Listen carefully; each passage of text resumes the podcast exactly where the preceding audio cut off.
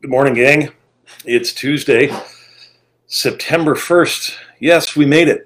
We're in September, and the fall is coming out so soon, and the summer is flying away like all time has over the last six months. Good to be here with you this morning.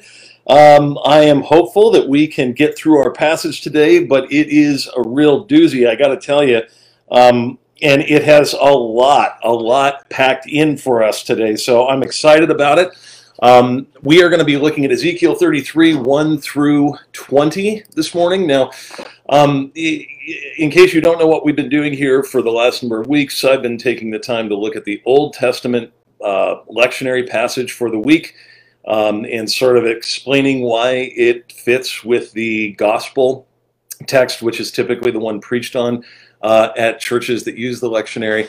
Uh, and this week, um, the gospel text is Matthew 18, verses 1 through 20. Now, uh, at first glance, if you read through that passage, which I will not do now for the sake of time, it, it at first glance may seem like it's, well, kind of four disjointed passages that maybe don't have too much to do with uh, each other.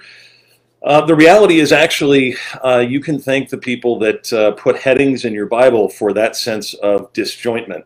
Uh, because if you just read it straight through and ignore the headings before each section, which there are four in most Bibles, most um, new translations, you just read it straight through, the overarching idea is uh, how to deal with um, it's talking about Christ's little ones, Christ's disciples. And it really is a way of um, seeking to watch out for God's people, to forgive God's people, and to in turn be a forgiving people to one another. That's really the sort of big gist of the passage.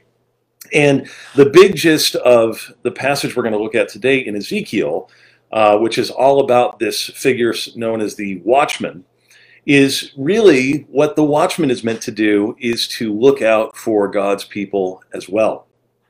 Now, little context for you in, uh, Ezekiel. Ezekiel, of course, is written after Judah has uh, been destroyed. Uh, he had been prophesying and warning them that this was going to happen, and of course, they didn't listen to him, and judgment has come upon them. Uh, and now, when we get to Ezekiel 33, we begin to hear God's steps towards uh, his people's restoration after they have gone through such chaos and such judgment and such hardship. Now we're going to see him uh, begin the process of restoration through his prophet Ezekiel, whom he calls his watchman here. So, with that by way of background, let's go ahead and dig into the text Ezekiel 33, verse 1. The word of the Lord came to me, Son of man, speak to your people and say to them, if I bring the sword upon a land, and the people of the land take a man from among them, and make him their watchman, and if he sees the sword coming upon the land, and blows the trumpet and warns the people, then if anyone who hears the sound of the trumpet does not take warning, and the sword comes and takes him away, his blood shall be upon his own head. You probably are getting a pretty clear picture of what is being presented to you right now. The idea is that there's an, an army coming. There's people set up, uh, usually at very high places in ancient kingdoms, to look across the land so that they can see the impending danger, blow a horn, and warn the people to get ready to face their enemy.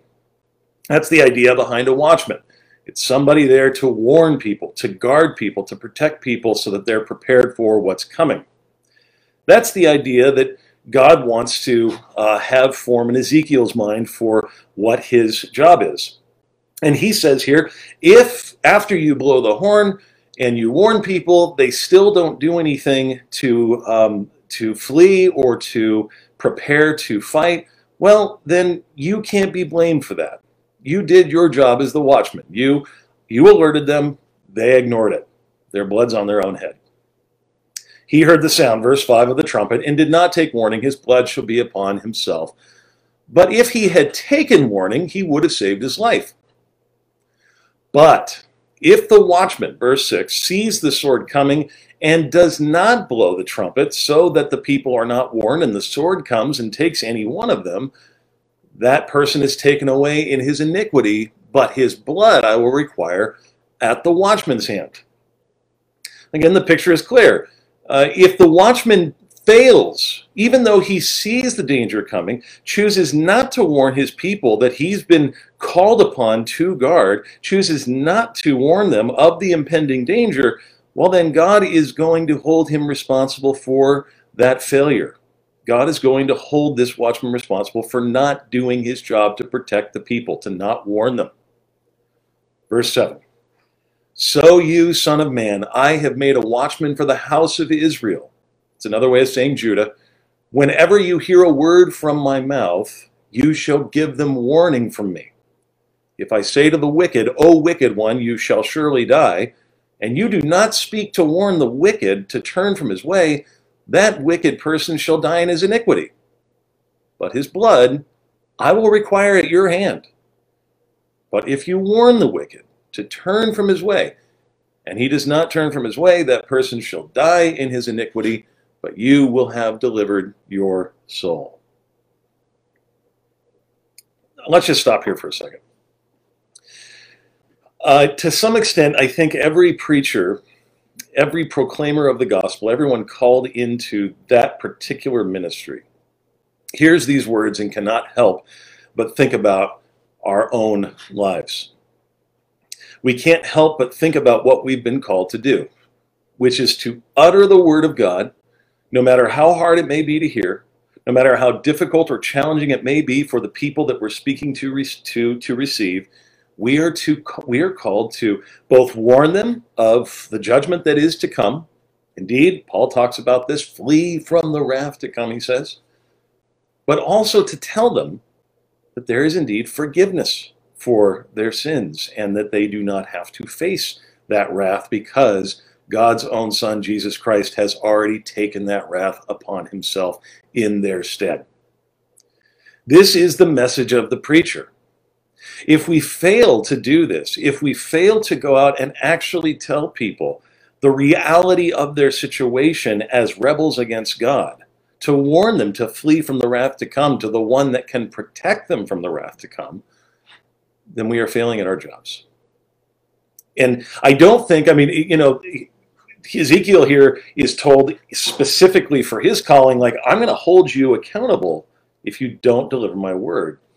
I, I don't think that the preacher is ultimately saved or damned based on this. I think this is a specific command to Ezekiel. After all, we preachers are saved or damned based on faith alone in Jesus Christ alone, period, just like anybody else. But I do think we ought to take it seriously in the same way that Ezekiel is being exhorted to take it seriously. And I do think it should cause us to reflect on what it is we are preaching to our people week in and week out.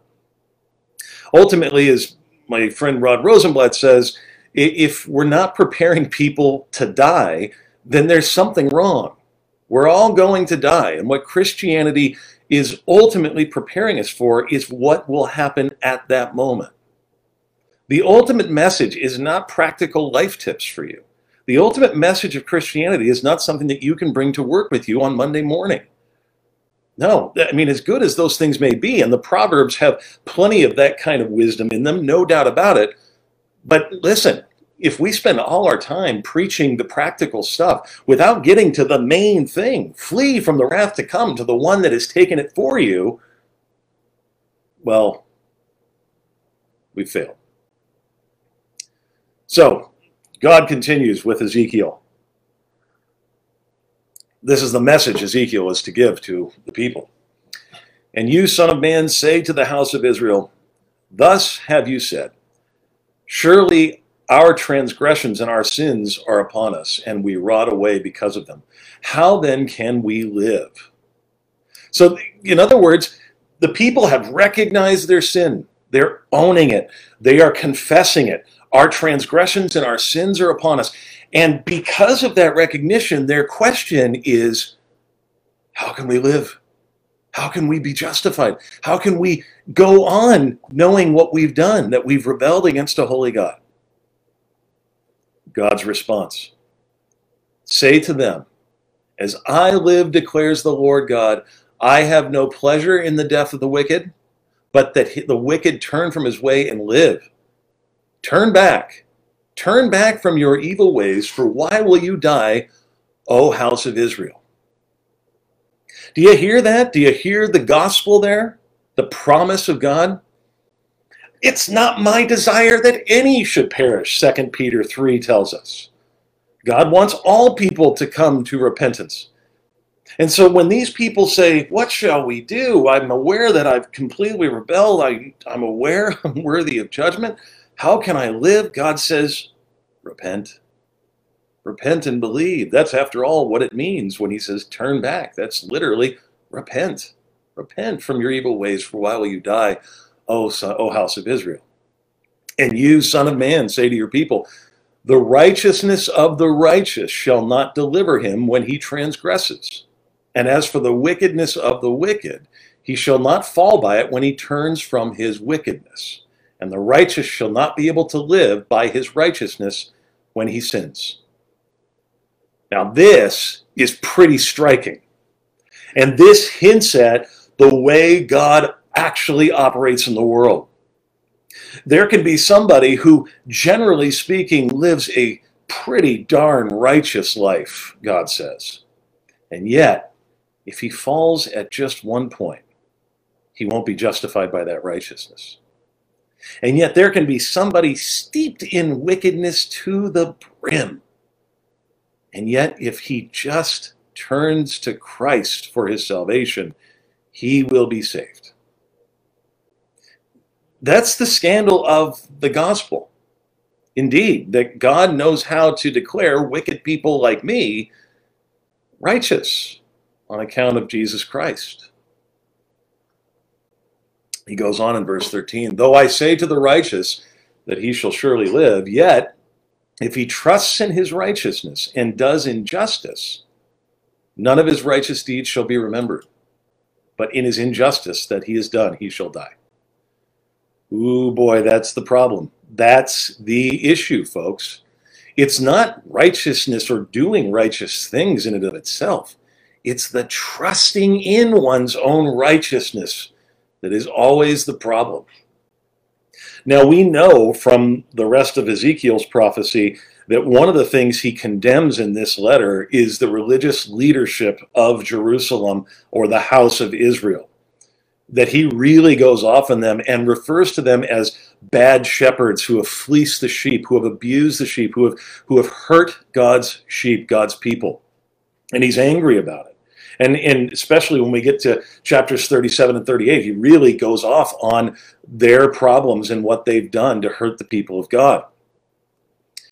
Ezekiel here says essentially, when we think about, um, well, I should say, as I think about his condemnation, I can't help but think about the religious establishment during Jesus' day. Jesus gives very similar pronouncements that Ezekiel does when he comes across the Pharisees and the Sadducees and the scribes and, and all the rest. He says over and over again, Woe to you, woe to you, woe to you. Why? Because they were trusting in their own righteousness and they were teaching everybody under them to do the same. And Jesus says, No, no, no. Your righteousness in and of itself is filthy rags. Even your best works are stained by the stain of sin. No, you need to turn to me and be completely forgiven. Again, though I say to the wicked, You shall surely die, yet if he turns from his sin and does what is just and right, if the wicked restores the pledge, gives back what he has taken by robbery, and walks in the statutes of life, not doing injustice, he shall surely live, he shall not die. None of the sins that he has committed shall be remembered against him. He has done what is just and right, he shall surely live. Now you say, well, Erick, this sounds this sounds like a little bit of, you know, works righteousness here, doesn't it? I mean, you know, he he says he doesn't just say faith here, but he says he needs to restore his pledge and give back to what he what he has taken by robbery and walk in the statutes of life. Yeah, not doing injustice. Yeah, yeah, yeah. Okay. But doesn't that mean that God is saying you have to do something in order to get this forgiveness? Well, here's how I would answer that. Whenever we come across a passage like this, we always have to read it in light of Christ. Always. This is what Jesus commands his church to do in Luke chapter 24 and in John chapter 6. He commands us to look at Scripture through Christocentric lenses. And so, first and foremost, what I would respond is all of these things are ultimately fulfilled in the person of Christ for us. And all of these things start by faith in Christ who's done these things. Christ has restored the pledge that we did not. Christ has given back what we have, may, may have taken by robbery. Christ has walked in all the statutes of life and he has never done any injustice at all. Now, should we pursue that as a result of having that gifted to us by Christ and declared righteous by God? You bet. You bet we should pursue this thing. But like Zacchaeus before us, it's not because Zacchaeus decided to restore all the things he had robbed to people that Jesus came into his home. No, Jesus came and fellowshiped with him before. And it was as a result of the fellowship already had with the Lord that then Zacchaeus was freed to pursue these good works on behalf of his neighbor, to restore the things that he had done to wrong them. So, closing out the passage here, God says, Yet your people say the way of the Lord is not just, when it is their own way that is not just. When the righteous turns from his righteousness and does injustice, he shall die for it. And when the wicked turns from his wickedness and does what is just and right, he shall live by this. Yet you say, The way of the Lord is not just. O house of Israel, I will judge each of you according to his ways. The, the charge against the scandalous grace of God that forgives and restores wicked people while not taking into account the good deeds of supposedly righteous people in and of themselves the scandal always leads to the thought from many doesn't this mean God is not just? Indeed, that's what Israel's complaint about God is here. How can you make wicked people into your children? That's what Jonah's complaint was about God when he went to the city of Nineveh. Well, when he at least was forced to go there, he didn't want to. And what does he complain about? I knew you were a God full of mercy and compassion and that you were going to find a way to forgive these wicked sinners, and I don't like them. I don't like them. It's not just. But of course, what we often think of as just really just means good for me, not for thee. I get all the things I want and you don't. That's real justice for us most of the time in our minds. And God says, no, no, no. I'm the God who restores the wicked and does not take into account man's own righteousness. I'm the God who has to cover the deeds of both the wicked and the righteous in my Son Jesus Christ. And yes, I will judge each one of you, but only those who have received the covering of Christ's righteousness will pass muster in the end. And that's true for us today. Only those who have simply, on account of faith, uh, received Christ's righteousness as their own will pass that bar of judgment when we arrive on that day. And so, like Paul said, and like Ezekiel says here, flee from the wrath to come. You never know what day this world is going to end. But you do know that right now and forever, you have a Savior in Jesus Christ who has promised to forgive you, to restore you, and to give you access into his eternal kingdom forever and ever, no matter what you've done. All right, that is it today. That is the ministry of the watchman, and that is Ezekiel 33, verses 1 through 20. Have a great rest of your Tuesday. God's richest blessings upon you. See you next week.